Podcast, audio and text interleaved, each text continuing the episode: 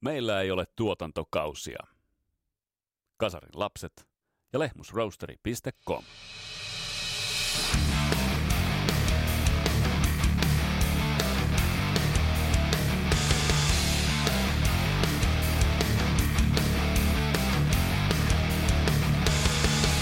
Tässä Kasarlapset podcastin jaksossa jatketaan meidän vuosikatsauksia 80-luvulta, kun käsittelyssä on sairaan kova vuosi 1988. Hieman jo vähän uutta soundia, todellisia lekoja ja aivan mielipuolinen huhtikuu. Kaikkea tätä piti sisällään 88. Tämä on Kasarlapset podcast, mun nimi on Vesa Wienberg. Tervetuloa matkaan mukaan!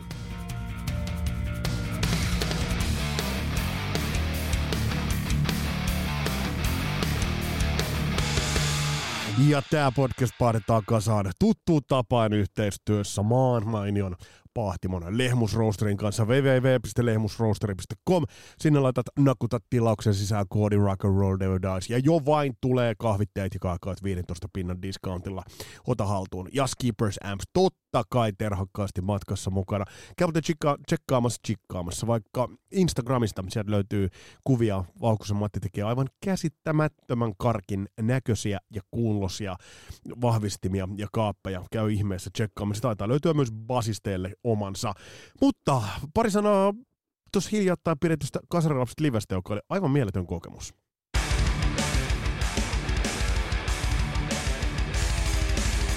Tosiaan tuossa Männä lauantaina pidettiin Kasarilapset liveilta Karhulan mainiossa Samspubissa. Terveiset vielä Samille, paarin isännälle, osaavalle henkilökunnalle ja totta kai koko sille täydelle tuvalle, jota teitä tuli paikan päälle. Ää, oli tosi hieno, siisti juttu normaalistahan se on se, että kun aloitetaan bänniin, jengi tulee sinne vähän myöhemmin, mutta nyt puoli ysiltä, kun täräytettiin podcastia käyntiin, niin tupa oli jo täys. Siitä iso kiitos teille kaikille ja kiitokset myös loistavalle Kasarilapset Housebandille. Me tullaan jatkaa tätä. Voi kertoa jo, että tällä hetkellä neuvotellaan tulevista keikkapaikoista, keikkapäivämääristä ja me tullaan liikahtamaan myös Kaakon ulkopuolelle, eli tullaan, tullaan vahvasti pääkaupunkiseutu Kouvola. Ja jos haluat äh, mainion baariin siinä sun lähellä, haluat tällaisen sentin, niin oo yhteydessä. Pistä YV, laita, laita vaikka Messengerin kautta tai, tai mitä kautta nyt sitten laitatkaan, niin laita viestiä tulemaan. Niin tuodaan tämä setti sun luokse, sun lähelle. Äh, kuten Sami totesi, niin toi oli mielenkiintoinen ilta. Ohjelma oli hyviä keskusteluita, kipakasti, kipakasti väännettiin musiikista ja kiitokset vielä Teropukille. Jos et ole käynyt tsekkaamassa, niin käy tsekkaamassa vanhan heviäjän turinoita. Kiitokset Ville Kuituselle. Saatiin niputettua hieman tai kosketettua hieman Sami Heigarin uraa ja Christian Huovelinille totta kai myös saatiin vähän tuon Deep Purple-sukupuutakin pikkasen valaistua. Ja kiitokset myös teille kaikille lukuisista lukuisista mainioista keskusteluista ää, siellä tuoppusta äärellä. Muun muassa Phil Collins jaksosta puhuttiin ja, ja se on tulossa, sen voi kertoa, että se, se, se, sekin on tulossa, ää, kunnes toisin todistetaan.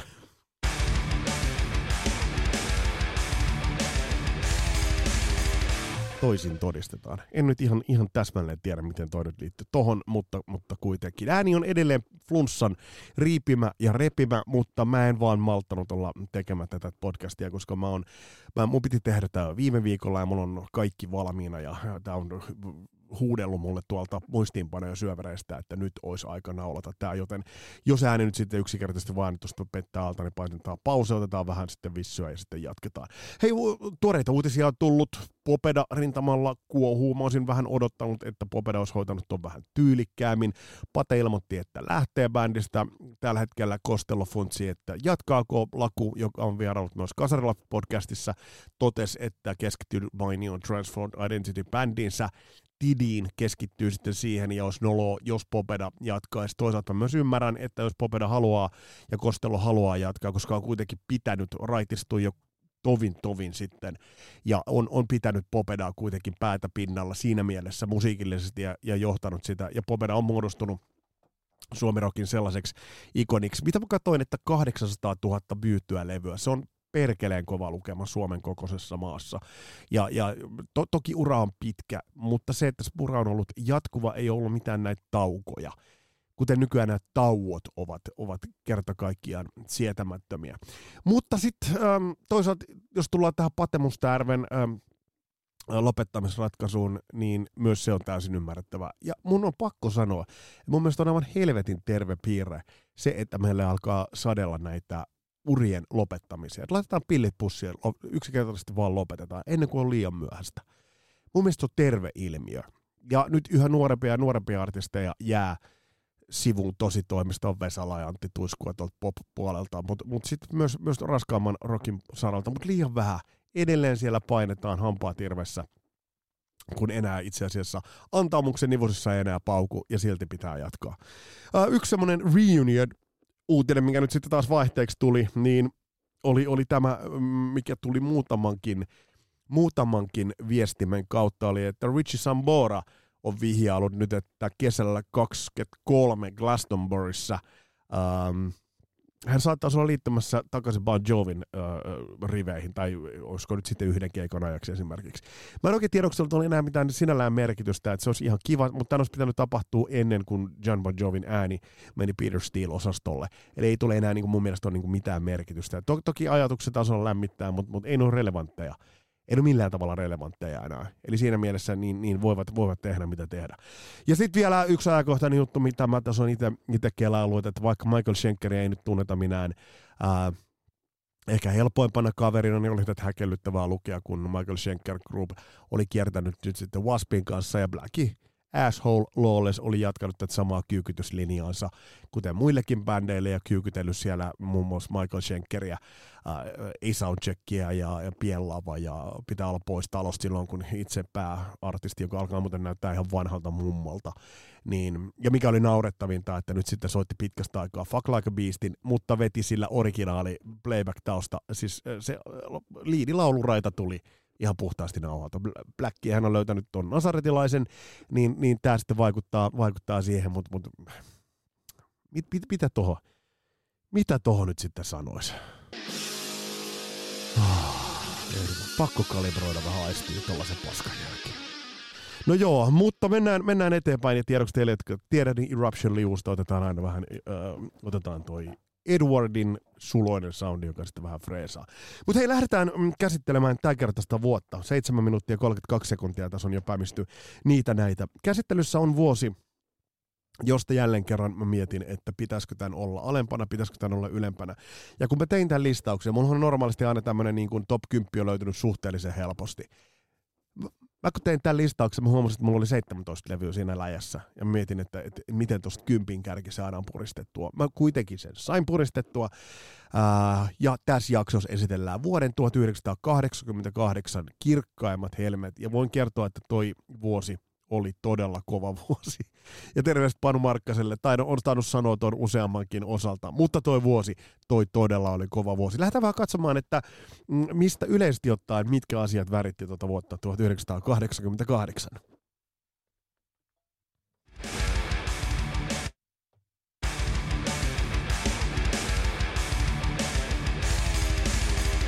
Mm, jos toi nyt sellaisia nimittäviä tekijöitä niputtaa, niin ehkä se selkein yhdistävä tekijä tolle vuodelle oli se, että kollektiivisesti ja leveällä rintamalla bändien soundit olivat parantuneet huomattavasti. Lukuiset bändit tekivät uriensa paras soundisia levyjä, mutta sitten taas myös, mikä, mikä oli leimaantavaa, niin oli myös se, että yleisesti ottaen, siis keskimääräisesti levyt alkoivat saunata huomattavasti paremmalta tona vuonna.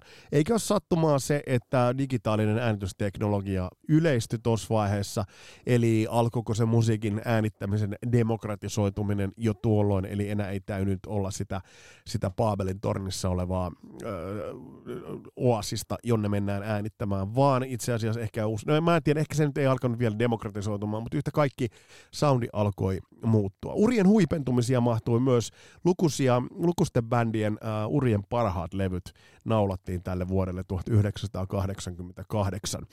Ja sitten mitä tulee tuohon ihan tuollaiseen kasarin, jos nyt puhutaan yhtenäissoundiin, jos tällaista termiä käytetään, se alkoi ehkä pikkasen hajoamaan, alkoi tulla vähän kunnianhimoisempia ää, hakuja, kunnianhimoisempia irtiottoja, Ja sitten mikä on myös, mitä tässä podcastissa usein ei ole, niin al- alkoi tulla aika laadukasta esimerkiksi hip-hoppia. Eli, eli, eli myös muilla musiikin genreillä ja rintamilla ja poppia ennen kaikkea, niin alettiin löytää sitä jyvää kohdalle ja nätisti, nätisti löydettiinkin. Mutta lähdetään vähän grindaamaan. Käydään eikä tuttu tapaan. Käydään kuukausittain noin ilmestyneet levyt läpi ja sen jälkeen Bubbling Under ja sitten mennään tuohon meidän top 10 listaukseen. Ja mä vielä sanon, ton vuoden huhtikuun. Voi pojat, se oli huikea.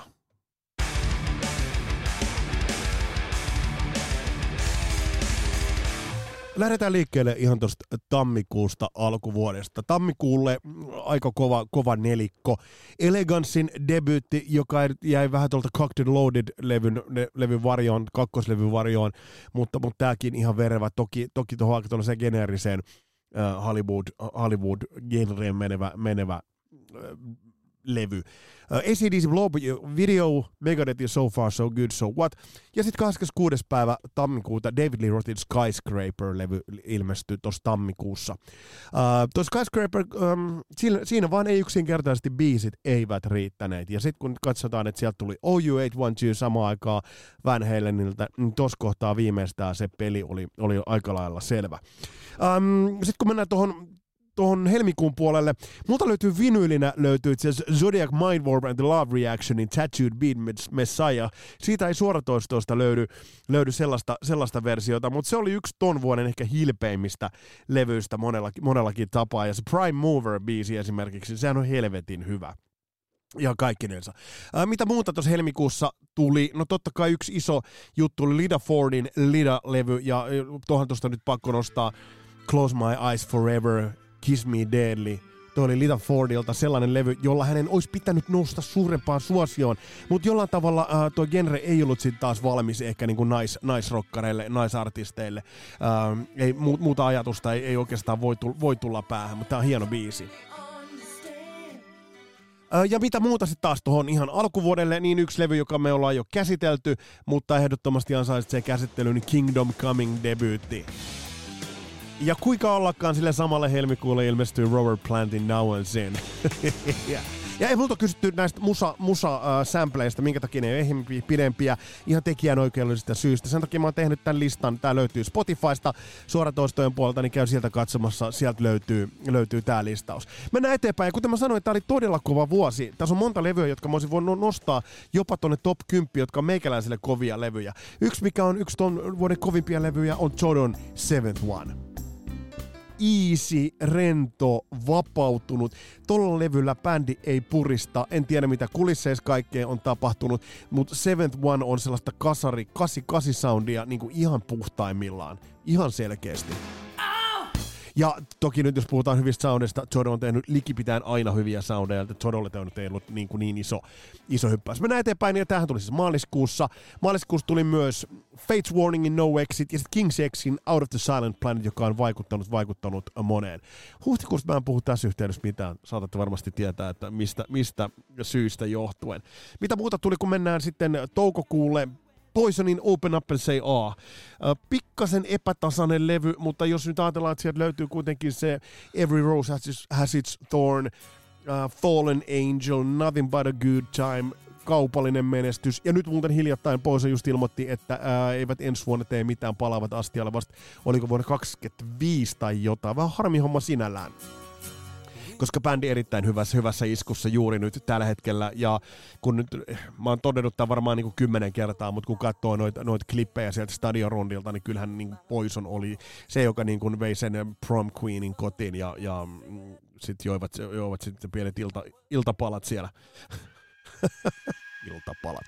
Tämä levy, mikä itselle oli turbon jälkeen karsee pettymys, niin oli ilmestyessään Judas Priestin Ram It Down erittäin, erittäin, täältä löytyy hyviä biisejä, mutta tämä oli jotenkin, niin kuin, äh, jos nyt ajatellaan, että tästä olisi pitä, pitänyt tulla se Twin Turbos, niin se ajatus olisi kantanut aika niin kuin hienosti ja aika hyvin, mutta tämä ei nyt vaan itse asiassa, tämä, ei lähtenyt, lähtenyt millään tavalla isosti, isosti itselle. Mitä muuta tuona, tuona vuonna, tuossa toukokuussa tuli hienoja levyjä, Cinderellan Long Cold Winter, Joan Jettin Up Your Alley, ja sitten äh, Frailis Cometin Second Sighting muun muassa tolle, tolle vuodelle.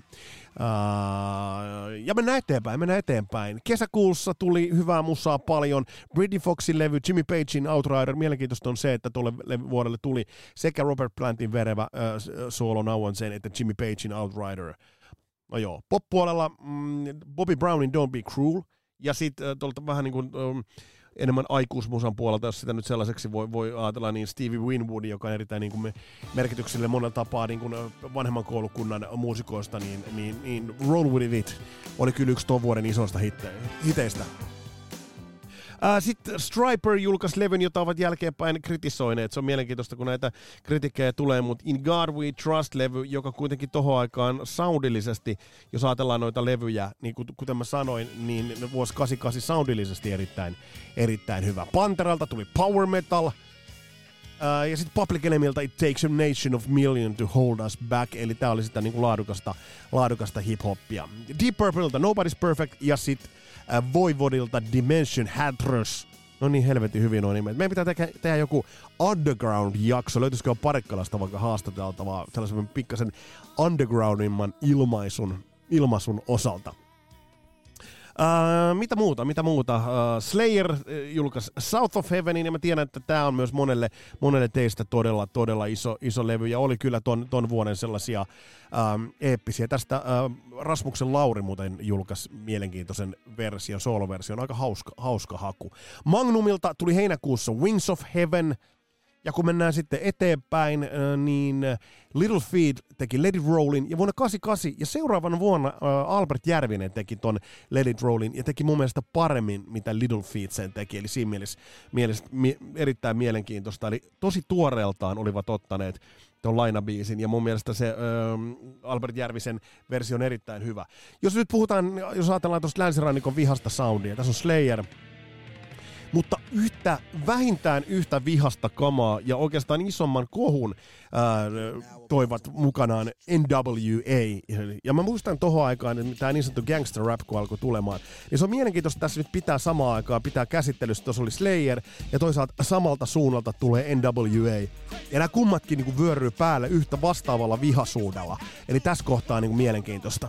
Europe julkaisi Out of This Worldin pettymys ähm, Final Countdownin jälkeen, koska totta kai kaikki odottivat jossain määrin ainakin uutta Final Countdownia. Countdownia.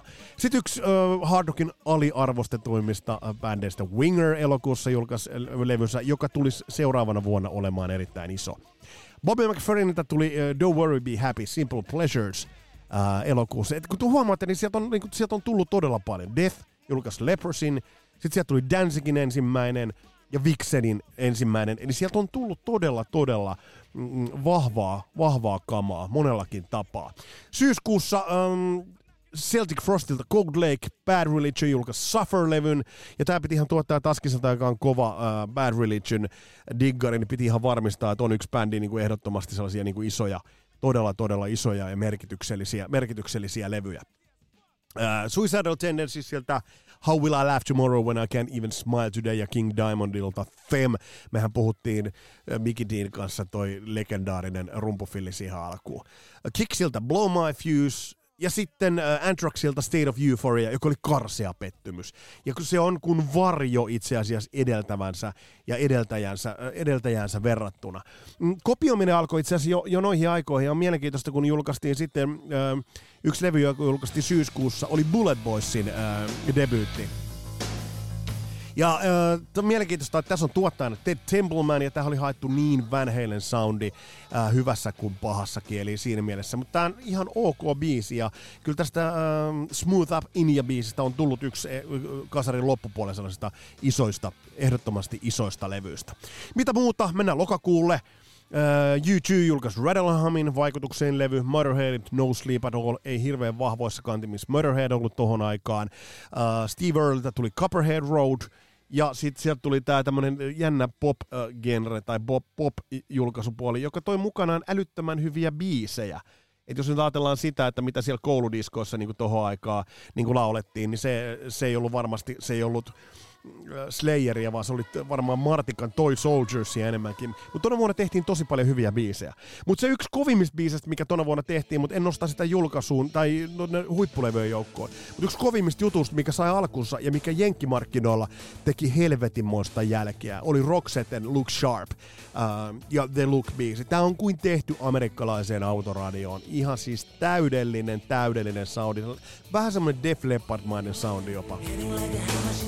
Toimii, toimii, toimii. Ja vielä lokakuulle tuli sitten Quiet Riotin Quiet Riot kolmonen. Ja, ja toikin on siinä mielessä mielenkiintoinen, että mi- miten paljon ja miten monet bändit benchmarkkas uh, benchmarkkas, tai itse asiassa toi Quiet Riot 3, vaan tämä on se Quiet Riot, eli tämä on se, missä on Paul Shortino laulamassa, ja, ja bändillä oli yritys tuossa helvetin hyvä. Eli se on mielenkiintoista, että tuossa on hyvät soittajat, hyvät soundit, ja Quiet Riot lähti tuossa kohtaa tekemään täsmälleen sitä, mitä David Coverdale ja kumppanit tekivät 87. Ja, ja mä, mä ymmärrän, että he lähtivät tekemään tota. Mutta mut tämä on itse asiassa yllättävän hyvä levy.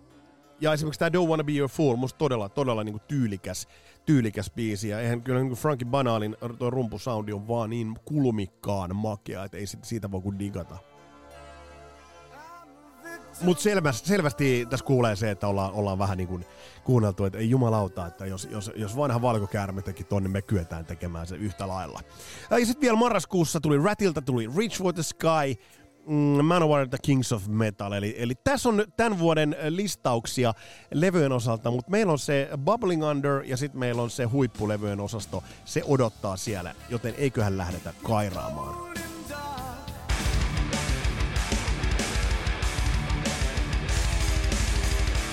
Syöksytään suoraan tuohon Bubbling Under-osastoon. Ja bändi, jota ei näille listoille kovin usein nosteta, niin tässä yhteydessä on pakko suorastaan mainita. Nimittäin Manowarin Kings of Metal-levy.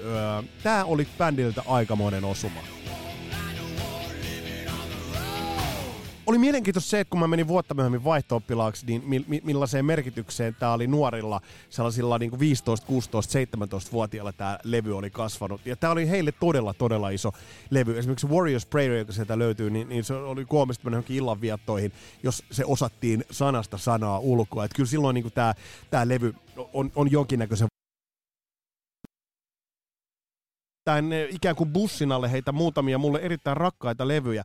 Mutta jos nyt lähdetään liikkeelle Van Halenin esimerkiksi OU 812 äh, biisistä ja siitä, että et, et, ja tuosta levystä, ja pikemminkin levystä lähdetään liikkeelle, niin ähm, oliko toi sitä, mitä odotettiin? Toi oli pieni pettymys 5150 jälkeen, vaikka toikin meni Billboardistan ykköseksi, mutta jollain tavalla, vaikka siinä oli ne lekat, niin oli sellaisia semilekoja, niiltä olisi ehkä odottanut tuossa kohtaa enemmän erittäin muotovalio-levy, ja se mikä oli tosi tärkeää Van Halenille aivan varmasti, oli se Billboard-listan ykkönen, mitä puolestaan David Lee Roth ei saanut, vaikka hänellä oli loistava bändi palkattuna, mutta se biisin kirjoitus, kuten mä tosi jo totesin, se ei vaan yksinkertaisesti niin kuin hänellä riittänyt.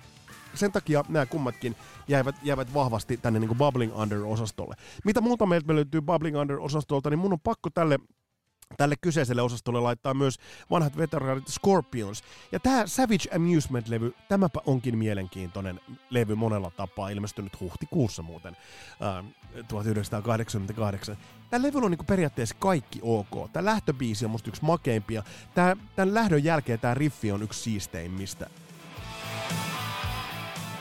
todella siisti. Ei ole ihme, että äh, Children Bonham ja Aleksi Laiho rauha hänen muistolleen tekivät tästä, tästä version. Tämä levy on ja Rhythm of Love OK, eka sinkkubiisi, tämä avaus, on ne rockerit, mitkä täältä löytyy. Sitten on Believe in Love lopussa, ballaadi. Eli kaikki on kohdallaan, mutta jotenkin musta tuntui vaan, että bändistä paistoi väsymys. Vaikkakin lähtivät Monster of Rock rundille Jenkeissä, mutta mut tämä oli semmoinen 8 plus. 8 plus, kun tiedetään se, että siellä oli Worldwide Live, takana ja siellä oli Love at First Thing, joka on, oli sit ihan jotain muuta. Niin siinä kohtaa, kun sä oot tehnyt tuollaisen niin kym, kympillä alkavan levyn, niin sen jälkeen kun sä teet 8 plussaa, se ei vaan riitä, vaikka tää on ihan ok levy. Ei mitään vikaa, ei ehdottomasti mitään vikaa. Tarkastellaanpa parin sanan verran tota Skyscraperia. Skyscraper niin ikään, jos, jos David Lee Rothilta odotettiin jo Edeman Smilein osalta pikkasen terhakampaa lähestymistapaa, niin se, että kun me päästiin tutustumaan äh, Skyscraperiin, niin Just Like Paradise, kaikki näytti olevan kohdallaan. Eli tämähän on, on likipitää jatkaa täydellisesti. Tämä, tämä, oli, tämä on biisi, joka olisi pitänyt olla jo Edeman Smilella ehdottomasti. David Lee Roth olisi tarvinnut tämän jo Edeman Smilelle Yankee Rosein sijaan. Tämä tuli nyt vähän myöhään, ja tämä ei enää riittänyt yksinkertaisesti nostamaan David Lee Rothia sille, sille, siihen asemaan, sille jalustalle, mitä hän olisi ansainnut. Vaikka tämä rullaa todella nätisti, ei, ei siitä niinku kahta sanaa. Mutta tämä ei vaan riittänyt. Eli nämä Bubbling Under-levyt, nämä, nämä on periaatteessa näitä yhdistää kaikki se, että nämä on ei puhuta nyt tuosta Manowarista, mutta puhutaan Scorpionsin, Savage Amusementista, David Lordin Skyscraperista ja Van Halenin OU812stä. Nämä on OK-levyjä kaikki. Mä voin any given day, mä voin ottaa noista minkä tahansa levyn ja kuunnella sen tyytyväisenä loppuun saakka. Alusta loppuun kääntää puolen siinä välissä. Mutta nämä ei ole niin kovia kuin nuo levyt, jotka tulee olemaan tuolla top 10 jotka ovat sitten taas ihan, ihan silkkaa timanttia. Ja edelleen tällä hetkellä mulla on pikkasen epäselvää, mikä siellä tulee olemaan se ykköslevy. Siellä on huikea battle. Siellä on huikea kahden battle. Ikinä ei ole ollut näin tiukkaa battleä sen ykkösen ja kakkosen välillä. Katsotaan, mitä sieltä tulee löytymään. Mutta he lähdetään menee noita vuosia itse asiassa lävitse.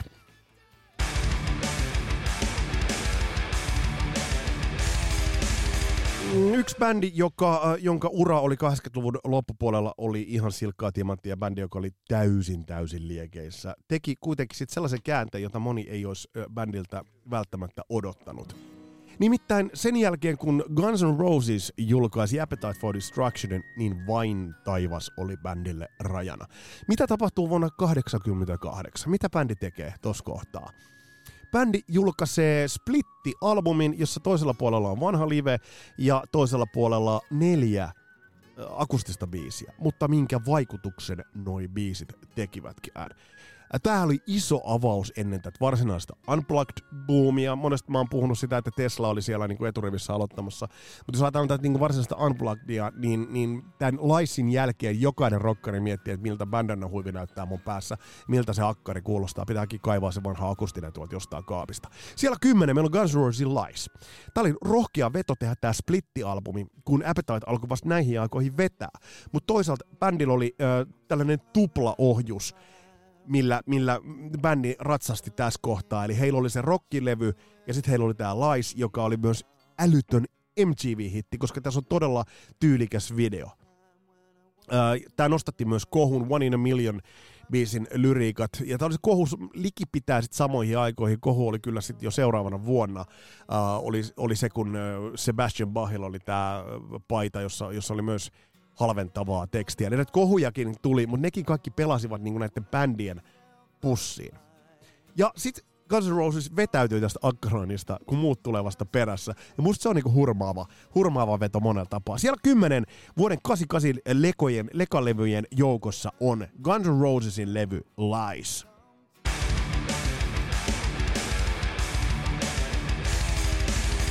Ja sittenhän me painetaan kaasua. Siellä yhdeksän.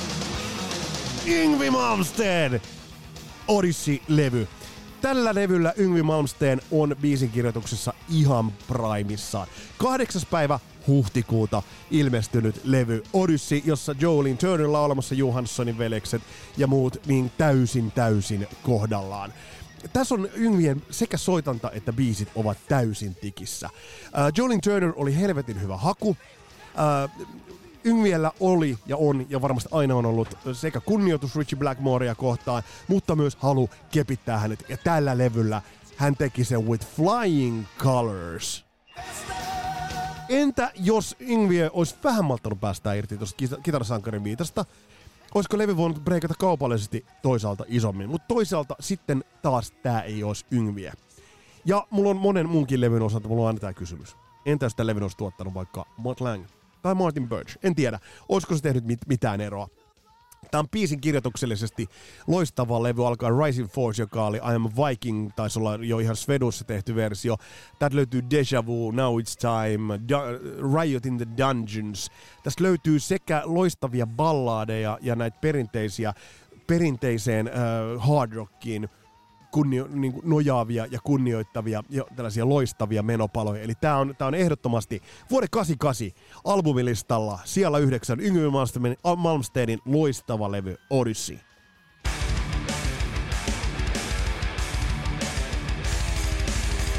Mennään eteenpäin ja mennään itse asiassa levyyn, joka vaikutti todella, todella isostikin ää, tona vuonna ja ilmestyessään, mutta hyvin pitkälti sen jälkeenkin, mutta ei niin pitkään kuin olisi voinut itse asiassa olettaa. Siellä kahdeksan on Living Colorin loistava, loistava levy Vivid. Tämä on iso popkulttuurinen leka. Totta kai etninen tausta, tummaihoisia kavereita, jotka tulivat tuohon täysin valkoiseen ja miesten, nu, miesten hintelien, nuorten, valkoisten miesten räkänokkien hallitsemaan bisnekseen, toivat sielukkaan levyn. Tämä levy huokuu sekä soitannollista taitoa, soulia ja nyt vältän kaikki kliseiset soul-viittaukset. Tämä huokuu biisin kirjoitusta, loistavaa kannanottoa, Cult of Personality, tai sitten tämä biisi Open Letter to a Landlord, joka on, on, on kerrassaan kerrassaan hieno, hieno kannanotto niin kuin halpojen vuokra-asuntojen ja kerrostalojen jyräämiseen. Mm, tässä oli sekä biisit, virtuositeetti, tällä mustamusiikin traditio, siellä kuuluu Henriksit, siellä kuuluu Eddie Van Halenit, tällä levyllä kuuluu kaikki. Jos et ole tätä levyä kuullut, niin otappa haltuun ja soita lujaa. Sitten mikä on mielenkiintoista, niin tällä levyllähän oli fiittajien kaarti, oli, oli Mick Jaggerista Chuck D:hin, Public Enemy Chuck D:hin. Tämä kertoo sen, että tällä, tällä bändillä oli, tällä bändillä oli niinku tavallaan hyvä otanta ja, ja iso arvostus niinku moneen, moneen suuntaan. Bändi äh, keikkaili Rolling Stonesin lämpärinä, ei ole ihme, että tämä levy meni äh, Billboard-listan siellä kuusi. Se on todella, todella kova, kova saavutus. Hienoja, tyylikkäitä videoita. Ja tästä levyllä on sekä pop-kredibiliteetti, että rock, että funk-uskottavuus. Mutta se, mikä on mielenkiintoista ja vähän niin kuin pistää miettimään, tämä ei yhdistänyt mustaa valkoista yleisöä. Ähm, se, se on edelleen mulle pieni mysteeri, että mitä tässä niin kuin tapahtui tämän, tämän niin kuin bändin osalta, että et, et tavallaan tämä ei kyennyt kuitenkaan toimimaan toimimaan sellaisena se, niin kuin vedenjakajana. Mutta hei, me puhutaan Kasarlaps podcastissa aivan liian vähän C-osista. Oletteko huomannut? Open Letter, Open Letter to Landlord-biisissä on ehkä universumin päräyttävin C-osa, ja se tulee siellä biisin loppupuolella. Eli tämä. Ja jos kuuntelee nyt, nyt miten tää lähtee. Ai, ai, ai, ai, ai, ai, ettien, että. Tää on loista, tää löytyy paljon hienoa kitarataidetta. Tää löytyy myös paljon hienoa laulantaa. Täältä löytyy todella paljon, paljon eri, erilaisia nyansseja, joten ei, ei siis kahta, tässä on ollut itse asiassa ylempänäkin, ei kahta sanaa. Siellä kahdeksan Kasarilaps listauksessa Living Colorin loistava, briljantti levy ää, nimeltään Vivid. Nyt mennään eteenpäin ja nyt kannattaa pitää tuolesta kisata, vähän yllättyä.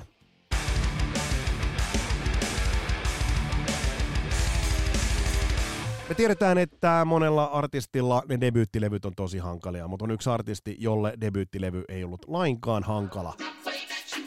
Yeah! Paul Abdul, entinen Laker Girl, julkaisi vuonna 88 Forever Your Girl-levyn. Ja tältä levyltä irrotettiin äh, lukusa lukusa määrä sellaisia crossover-hittejä, jotka likipitäen soivat, jos ei nyt ihan rock-radioissa, niin mainstream-radioissa, mutta myös pop-radioissa.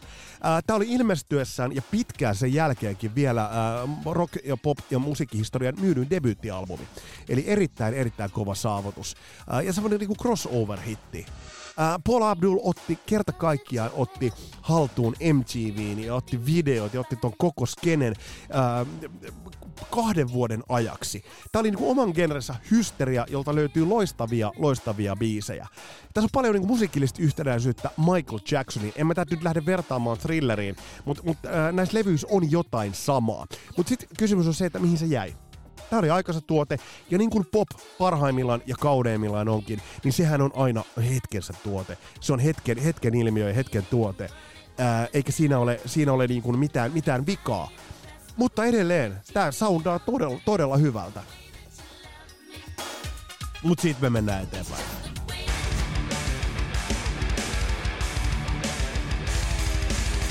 Eli Paul Abdul oli siellä seitsemän, mennään siellä kuusi tällä kertaa, ei ihan hirveästi sekoiltaisi näiden järjestysnumeroiden kanssa.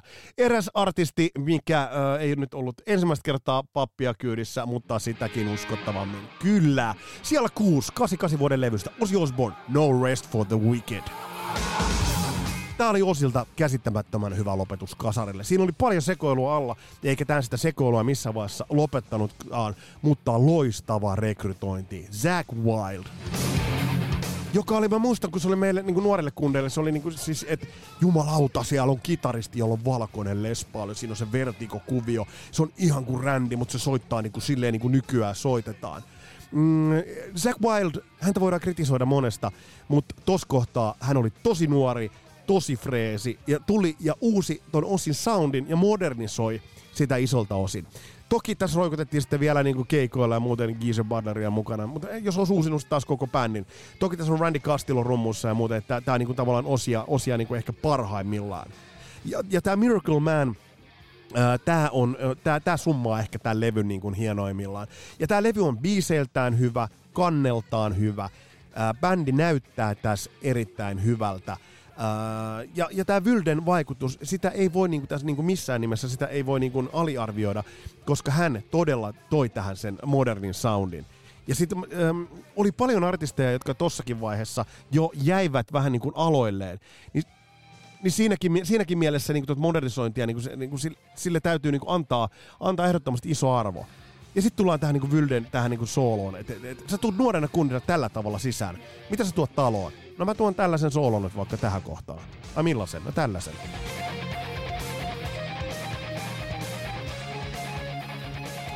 Ja tämä on mielenkiintoista niin miettiä sitä, kun nyt Osi, Osi julkaisee edelleenkin levyjä, niin todetaan, Osi ei uppoa koskaan. Osi ei häviä koskaan, yhtään eikä mihinkään.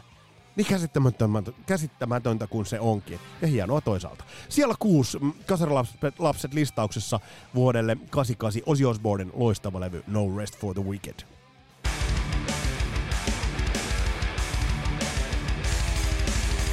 Öö, ykkösosat, kakkososat aina haastavia, mutta kun lähdettiin odottelemaan sitä, että mitä Halloween tekisi ö, Keeper the Seven Keys kakkosella, niin Halloween meni ja likipitäen ö, paransi sen, mitä oli tehnyt ykkösellä. Halloweenin Keeper of the Seven Keys on monella tapaa niin ajankuva levy, joka on kieltämättä pikkasen vanhentunut, mutta siinä on sellaista ö, pöljyyttä, itsensä likoon heittämistä, että toi levy, joka ilmestyi elokuussa 1988, niin toi vaan vallottaa edelleen. Mä ajelin tuolta Kasarapstillasta kotia päin ja kuuntelin tätä kyseistä levyä, ää, niin, niin tää vaan teki, teki edelleenkin vaikutuksen. Tässä on ää, huumoria mukana, tässä on sellainen tarinallinen kiehtovuus, ja bändi laittoi itsensä vähän niin kuin likoon ton huumorin osalta. He kampittivat oikeastaan konseptin ja tekivät loistavan jatkon tolle ykkösosalle. Uh, Sitten taas voi miettiä, onko tässä liikaa talenttia bändissä. Ja tästä tulee muuten aina mieleen se Jäähalli 88. Ai hitto viekö. Mä sanoin jo sen siinä Halloween-jaksossa, kun mä en ikinä unohda sitä jäähallia ja Michael Kiskel siellä kaikuvaa ääntä, kun vetivät Dr. Steeni, mun tulee kylmät väreet.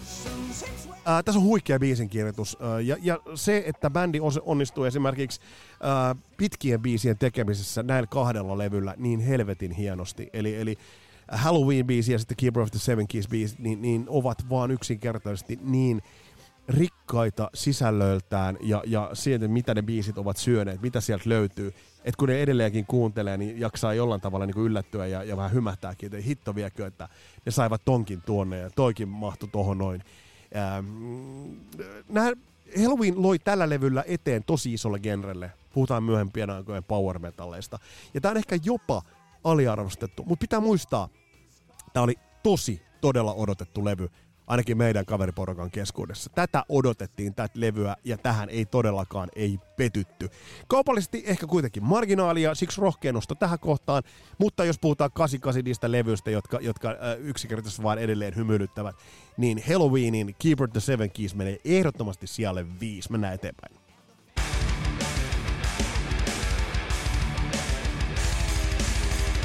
Me on puhuttu Kasaraps podcastissa yhdestä bändistä, joka itse asiassa on uudistunut ja muuttunut kaiken aikaa, mitä sitten onkaan tehnyt. tehnyt. Ja bändihän on totta kai Metallica. Ja levy, joka nousee siellä neljä, on Metallican And Justice for All. Tämä kun ilmestyi, niin oli vain pakko pyöräillä sinne City Markettiin ja taas huijata rahaa, että menen parturiin ja ostaa sitten se levy ja tulla kotiin ja sanoa, että vähän on latvoja leikattu. Tämä oli toinen vuoden tosi tosi odotettu levy, mutta mä muistan fiiliksen, mikä tuli, kun tämä levy ilmestyi. niin tuli semmoinen olo, että onko tämä vähän niin liian iso pala purtavaksi. Se oli tupla levy kahdella vinyylillä, ja se ei ollut siihen aikaan mitenkään aivan tavallista, ainakaan metallin, metallin osalta. Eli pitkäkestoinen levy, tässä oli paljon purtavaa, paljon kuunneltavaa. Jatkoivat saman tuotannollisen sapluunan osalta, mutta sitten tässä oli myös vaihtuvuutta, ja tähän nyt tietysti liittyy se, mikä jo käsiteltiinkin tätä levyä käsittelevässä jaksossa, on tämä soundikysymys. Ei mennä siihen sen enempää. Mutta jenkkimarkkinoille tämä oli todellinen game breaker. Eli äh, ei nyt Metallicasta voi minä late bloomerina puhua. Huikka väliin, ääni meinaa lähteä. Äh, kuulette sitten, jos se lähtee. Mutta siis tämä oli jenkkimarkkinoille iso game breaker ja äh, sillä on merkityksessä, että bändi teki One biisin, teki sen videon, pari eri versiota siitä. Ja nyt on mielenkiintoista ollut kuulla tätä levyä ja kuunnella. Äh, on sanottu, että Metallica on muuttunut jokaisen levyllä, pitää paikkansa. Mutta nyt jälkeenpäin, jälkiviisaasti on helppo sanoa, että tällä levyllä kuulee jo itse asiassa aika paljon Black-albumia. Tarkentuneella visiolla totta kai sitten niin kuin Black-albumissa. Tämä on hieno levy. Toki sen verran on soundeihin pakko mennä, että olisi ollut hienoa, että Jason Newstedille oltaisiin annettu tässä se krediitti ja se tila hänen bassonsa osalta, mutta, mutta siitä on nyt turha puhua. Siellä on neljä vuoden 88 levystä. Metallica and Justice for All. Ja sitten meillä on kärki kolmikko jäljellä.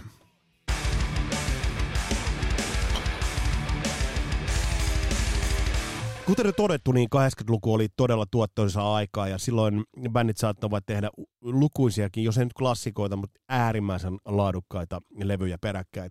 Ja tähän tarkoitti sitä, että sä saatoit tehdä klassikon ja sen jälkeen aivan helvetin hyvän levyn, mutta se ei vaan riittänyt, koska siinä oli pohjilla sellainen levy, joka sitten taas luetaan klassikoksi. Ja on yksi bändi New Jerseystä, joka itse asiassa vähän tähän, tähän äh, ei nyt kompastunut, mutta tämä oli asetelma, äh, jolla bändi sai aikaiseksi levyn nimeltään New Jersey.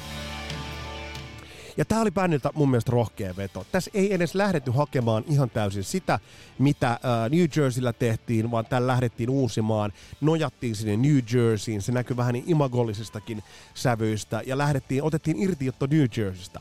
Olkoonkin, että ähm, ehkä otettiin tiettyjä juttuja muutamista muista tuoreista levyistä. Tässä on esimerkiksi Bad Medicinissä on soundaa vähän Def Leppardin hysterian, saatat ehkä sieltä kuulla. Mutta äh, tämä ei ollut täsmälleen sitä, mitä Slippery When Wet, vaan tämä vei sen edemmäs kuin mitä ensiksi silloin osattiin arvostaakaan. Mä muistan, kun tämä levy ilmestyi, niin ei, tää, ei tästä mitenkään älyttömästi digattu ei tästä, tää ei ollut semmonen, koska kaikki niinku puhuivat siihen aikaan tuoreeltaan. Ja tää on nyt ihan aikalaiskommentti, koska mä muistan, kun mä ostin tämän levyn, joka mulla on edelleen, niin mä muistan, että ei tässä ole sitä Living on a Prairie. Ei tässä ole sitä uh, You Give Love a Bad Name tai Wanted Dead or Alive. Mutta tämä levy pysyy meillä soitossa. Ja mitä teki bändi samaan aikaan? Bändi rundas, rundas ja rundas maapallon kahteen kertaan. Tätä levyt irrotettiin viisi äh, Billboardista top 10 hittiä. Ja, ja tässä on just se, se, mitkä on niitä 80-luvun isoja levyjä, niin ne on just näitä levyjä, joilta irrotetaan useita eri sinkkujulkaisuja. Tämä oli Billboard-listan ykkönen toisella listaviikolla, myös äh, brittien listan ykkönen. Ja sitten tämä jatkoi sitä tätä cowboy-romantiikkaa ja vähän tätä New Jersey-romantiikkaa hienosti. Um, when you speak, you better mean it. Siis ihan äärimmäisen makeita lainereita, jotka olivat uskottavia. Um, tämä jatkoi sitä cowboy-romantiikkaa kyllä, kyllä niin kuin tavallaan, ja, ja se, se uskottavuus tuli siihen, että bändi tosiaan teki työnsä rundasi ja paiski hommia. Et jos ajatellaan, että mikä oli se hardest working band noihin aikoihin, niin kyllä se oli Bon Jovi. Ja veti, mä, mä sanon tämän uudestaan, mä maapallon ympäri kahteen kertaa. Ei ole mikään ihme, että siellä kolme. Meillä on Bon Jovi levy New Jersey. Um, soundit tässä on erikoisesti. Mä en tiedä, että mikä vinyyli vinyyliversio. Mulla on, no se on ihan alkuperäisiä vinyyliversio, tosi oh, oh, ohuasti soiva, jos vertaa Slippery When Wettiin. Tässä on se Bruce Fairbairnin hieman semmoinen kolinatyylinen, äh, jos kuuntelee bassoja ja rumpuja. Äh, Mutta hienoa groovea. Homeboy Trainissakin, niin, niin Tiko Torres voi pojat sentää. Ja bändillä oli kyllä niin biisikapasiteetti, ja Love is War olisi saattanut mennä niin kuin, ähm, mukaan tälle levylle hienosti, mutta tavallaan sitten oli taas tyyliin jättää se pois. Äh, eka sinkku Bad Medicines oli yli, yliyrittämistä, Born to be my baby, upea. Ja balladit puhutteli nuorisoa. Et mä muistan silloin, kun olin, olin vaihtarina, niin, niin äh, silloin mun äh, se vaihtoperheen velipoika seurusteli ja sitten sit perheen äiti ei sitä hyväksynyt äh, että he asuivat yhdessä ja sitten siihen tuli tämä Living in Sin. Silloin kun, niin kun sä näet, että miten voimakkaasti kappale puhuttelee heitä, niin, niin kyllä se niinku riisuu aseesta. Ää, siellä kolme, loistava, hieno levy, Bon Jovin, New Jersey, kasarilasten vuoden 88 listauksessa. Nyt meillä on kärkikaksikko, ja mä esittelen teille tämän kärkikaksikon itse asiassa ihan niin kuin rintarinnan.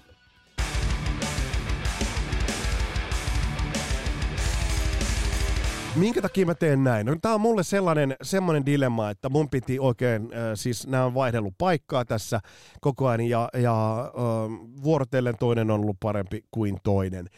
Mm, mistä levyistä puhutaan? No, puhutaan totta kai, puhutaan, äh, kun katsotaan vielä päivämäärät tosta noin, puhutaan 11. päivä huhtikuuta ilmestyneestä Iron Maidenin Seven Son of the Seven Son-levystä ja sitten viikkoa myöhemmin ilmestyneestä, tai pari viikkoa myöhemmin ilmestyneestä, kolmas päivä toukokuuta ilmestyneestä Queenstrikein Operation Mindcrimeista.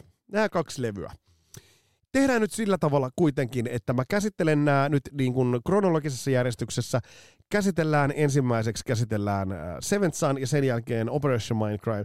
Ja sitten mulla on ihan tehty tommonen kuuskohtainen rankkaus, kumpa kerää enemmän pisteitä, niin on vuoden 88 ää, se kovin, yksinkertaisesti kovin levy. Tämä on ollut mulle helvetin vaikeaa. Seuraa mua tässä näin. Tämä, on, tämä, on, tämä, on, tämä oli kova valinta, koska mä ostin nämä kummatkin levyt silloin ihan tuoreeltaan ja ihan heti, ja nämä on mulle todella tärkeitä levyjä.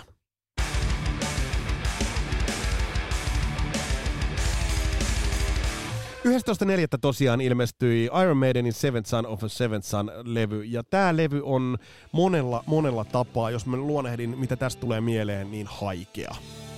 Tämä on haikea levy monella tapaa. Tämä on Iron Maidenin kultaisen eran päätös. Iron Maiden ei enää ikinä tekisi näin laadukasta levyä bändissä jätti täällä jollain tavalla niin kuin vaivihkaa hyvästi. En tiedä, tiesivätkö tuossa vaiheessa, että Adrian tulee jättämään bändin ja näin, mutta mut tämä oli siis semmoinen hyvästi jättö sille kultaiselle ajalle. Tämä oli, tää oli hyvästi jättö Iron Manin kultaiselle 80-luvulle. Kunnianhimoinen haku, ö, mo- monellakin tapaa tämäkin. Ö, Tämä oli viimeinen Iron Maiden levy, jolla bändi ei vielä toista itseään Eli bändi, bändi ei ikään kuin ole kaivannut sieltä omasta kikkalaatikostaan niitä elementtejä ja, ja, ja sit äh, niillä, niillä rakentaa sitä musiikillista olemistaan, vaan bändi aidosti, tässä oli monta juttua, jotka olivat tuoreita ja uusia. Can I Believe Madnessin kitarasynät, lauluintrolla lähdöt, Äh, tässä on paljon sellaisia akustinen intro siihen heti alkuun ja outro. Tässä oli paljon sellaisia juttuja, jotka olivat niinku ihan uutta Iron Maidenia. Tämä jäi viimeiseksi levyksi jossa oli aidosti laadukasta uutta luovaa Iron Maidenia. Soundi tällä levyllä on hieno, vähän se soundi niin kuin levisi, vähän ehkä pyöristyi jollain tavalla. Ehkä jotain soitanollista huolimattomuuttakin tuli mukaan, mutta nämä biisit on niin hyvät. Ja mitä tulee tähän konseptiin, niin konsepti on äärimmäisen kirkas, kiehtova. Uh, yllättävän myöhään meidän teki tämän konseptin, näin vahvaa konseptilevyn. Olisi voinut olettaa, että meidän olisi tehnyt tämän jo aikaisemmin. Uh, bändillä ehdottomasti on biisikynä terävänä, mutta sitten tässä on myös sitä sellaista niinku progepössyttelyä oikeastaan ihan niin kuin sopiva satsi mukana. Eli tää, niin kuin siinä mielessä tää on äärimmäisen äm, kiva levy lähestyä, että tämä antaa niin monenlaisiin tunnetiloihin sen vasteen. Ja, ja tämä pitää edelleen niin kutinsa. Ja Bruse laulaa tällä levyllä niin saatanan hienosti. Mennään eteenpäin, otetaan toi toinen, toinen tähän käsittelyyn.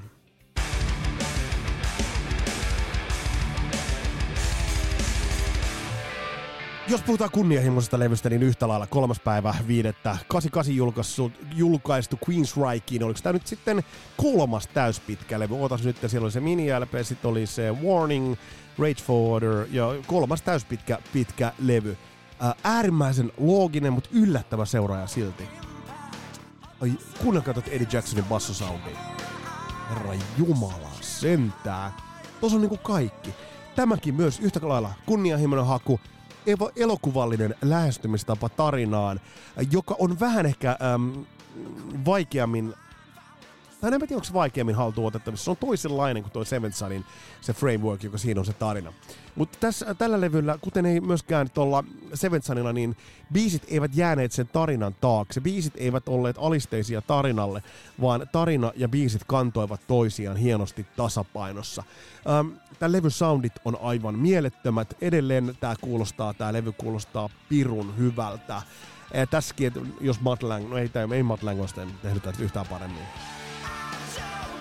Geoff Tatein laulu, tätä mä oon aina miettinyt, miksi meidän ei ole niin paljon käyttänyt näitä stemmoja. Geoff Tatein stemmat on todella makeat, niin kuin tässä.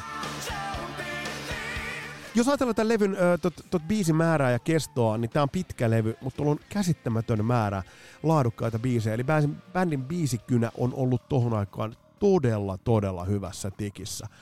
Ja, ja jos mä nyt puhun sitä huhtikuusta teille edelleen, niin, niin otetaan vähän sitä, sitä huhtikuuta kerrataan, kerrataan, mitä silloin tuli. Öö, 8.4. Yngwie Malmsteinin Odyssey, 11.4. Öö, Iron Maiden Seventh Sun, 16.4. tuli öö, Scorpions Savage Amusement. Sitten kolmas päivä viidettä tuli Open Up A Poisonilta, Living Colorin Vivid ja Operation Mindcrime. Eli se ihan käsittämättömiä vuosia. Todellakin. Ja yksi muuten mainita tuolta vielä ennen sanonut, Cinderella Logo Winter. Hieno levy. Mutta yhtä kaikki, nyt meidän pitäisi valita, että miten tämä menee. Millä sijoilla nämä menevät. Ja kerrataan tämä meidän listaus tähän mennessä. Siellä 10 Guns N' Roses Lies. Siellä 9 Yngwie Malmsteen Odyssey. Siellä 8 Living Colored Vivid. Siellä 7 Paul Abdul Forever Your Girl. Siellä 6 Ozzy Osbourne No Rest for the Wicked. Siellä 5 Halloween Keeper to Seven Kiss Part 2. Ja siellä 4 Metallica and Justice for All ja siellä uh, kolme Bon Jovi New Jersey. Mutta nyt meillä on se kärkikaksikko. Ja todetaan myös Paul Abdulista myös se, se myy tätä levyä muuten yli 10 miljoonaa kappaletta. Eli, eli siinäkin mielessä kannuksia on. Mutta hei, nyt meidän pitää alkaa päättää. Ja nyt mennään rankkaamaan. Mulla on tuolla kuuskohtainen ranking, jossa päätetään, ää, kumpa näistä levyistä on vuoden 88 kovin levy.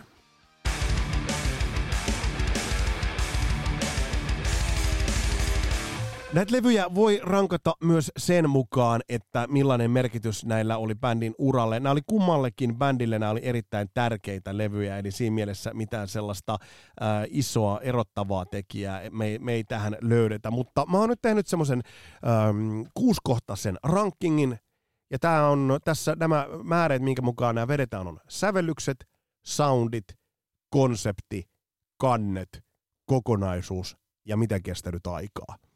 Eli sävellykset, soundit, konsepti, kannet, kokonaisuus, miten kestänyt aikaa. Lähdetään liikkeelle. Sävellykset menevät Queensrykin piikkiin. Tuolla on niin vahva kattaus ja se on draaman kaarellisesti, se on niin hyvin tehty levy, että tos kohtaa pisteet menevät Queensrykille 1-0. Eli sävellysten osalta myöskään Seven Sun ei ole huono, mutta siellä on ehkä kuitenkin pikkasen P-puolella se pikkasen ehkä vähän tulee semmoinen pien lepsuuntuminen. Eli, eli biisien osalta niin ei ole niin vahva, jos ajatellaan tuota Queensrykin tot, tot levyä, niin, niin se, on, se on kestoltaan huikea, mutta siellä on siis jo A-puolella, B-puolella A-puoli päättyy The Missioniin, joka on todella hieno. Sitten lähdetään B-puolelle taas tarinallisuuteen. Sieltä löytyy nuo rockerit, löytyy tuollaiset suoraviivaisemmat. Sen jälkeen hirveä kaksikko, siis Breaking the Silence ja I Don't Believe in Love peräkkäin. Sitten tulee näitä tällaisia soundtrackimaisia ja sitten Eyes of a Stranger siellä lopussa. Niin, niin toi on vaan niin, kuin niin huikea vyörytys. Yksi nolla. Mennään kohta kaksi soundit. Tämä menee Queensrykille. Meidänin soundit vähän pyöristyivät, ehkä vähän se jollain tavalla lepsuuntui kitarasynat olivat siellä pikkasen pienemmässä erilaisessa roolissa kuin Summertimeilla, mutta se vähän ehkä lepsuuntuu toi soundi. Kun taas sitten edelleen toi Queensrykin äh, Operation Mindcrimein soundi on vaan niin vastaanpanematon. Se on vaan siis y- y- kaiken kaikkiaan se on, se on ihan huikea. Äh, eli eli se, on, se on laadukas ja, ja se on eri versioilla se on, se on erittäin hyvä. Ja se dynamiikka, bändin dynamiikka on siinä todella, todella hyvä ja erotteleva. Öm, eli nyt se on 2-0 jo ja kuusi kohtaa. Konsepti. Tämä menee Iron Maidenille. 2-1. Seven Sunilla toi tarina on aika eheä. Siinä voi selvästi seurata tämän seitsemännen pojan, seitsemännen pojan tarinaa, miten hänestä taistellaan ja miten hän alkaa nähdä unia hulluus alkaa tulla, hän tajuaa ihmisen pahuuden, sitten tulee eppinen nimibiisi ja niin edelleen ja niin edelleen. Niin se kantaa se konsepti selkeämmin kuin mitä Queensrykilla. Ja Queensrykilla kyllä se, se story on, on erittäin, ja niin kuin mä sanoin, että se on niin kuin paras soundtrack leffalle, jota ei ikinä tehty. Ehkä samaa voisi sanoa kyllä myös Sevensanista, mutta tämä menee meidän edelle. Öö, 2-1. Kannet. Menee Iron Maidenille. 2-2. Öö, Sevet sanoo, että Sevetsanin kannet on todella tyylikkäät. Niissä on se Derek Ricksin touchi ehkä viimeistä kertaa noin klassisessa muodossa. Sieltä löytyy se mystiikka, ne viittaukset, sieltä löytyy tutkittavaa. Edi on jollain tavalla sieltä sikiöstä tuleva, mutta yhtä lailla se virnistää sieltä ää, tutulla tavalla toisin kuin tulevilla levyillä, hyvin monilla tulevilla levyillä. Öm, kansi ei ehkä tuossa Operation Mindcrimeissa mitenkään niin olennainen siinä mielessä. Se olisi voinut tukea ehkä sitä tarinaa paremmin. Se olisi voinut tukea sitä tarinaa jollain tavalla paremmin, että tämän takia tämä menee öö, Iron Maidenin piikkiin. 2-2. Meillä on kaksi osa-aluetta jäljellä. Kokonaisuus ja miten kestää nyt aikaa.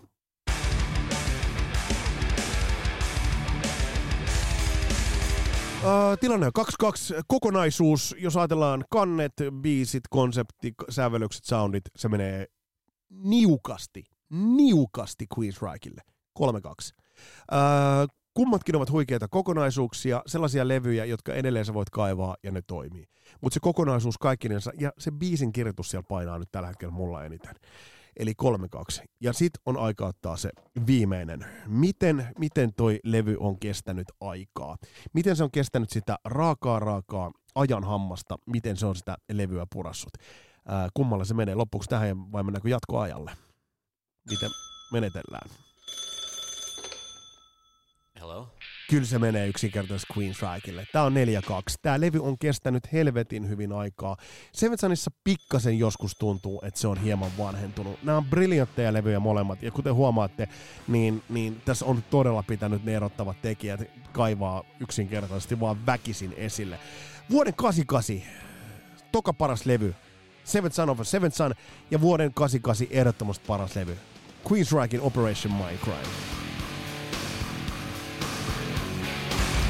Ja mä tiedän. Mä oon innoissaan, mä puhun jo tunnareiden päällekin. Uh, käydistetään keskustelu, mitä sä olet mieltä tästä listasta, mitä siellä ei, missä nimessä olisi pitänyt olla, mitä siellä olisi ehdottomasti pitänyt olla, äh, olinko täysin väärässä, äh, olinko täysin oikeassa, mitä mieltä tästä kärkikaksikosta, olisiko se mennyt toisinpäin, laita kommentteja tulemaan Facebookissa tuohon alle, sinne vaan keskustelua käymään, mutta tässä oli tämänkertainen listaus, se listattiin vuosi 88. Tulevassa jaksossa sitten jotain aivan muuta. Tämä on Kasarilaps podcast, mun nimi on Vesa Wienberg, palataan astialle. Moro!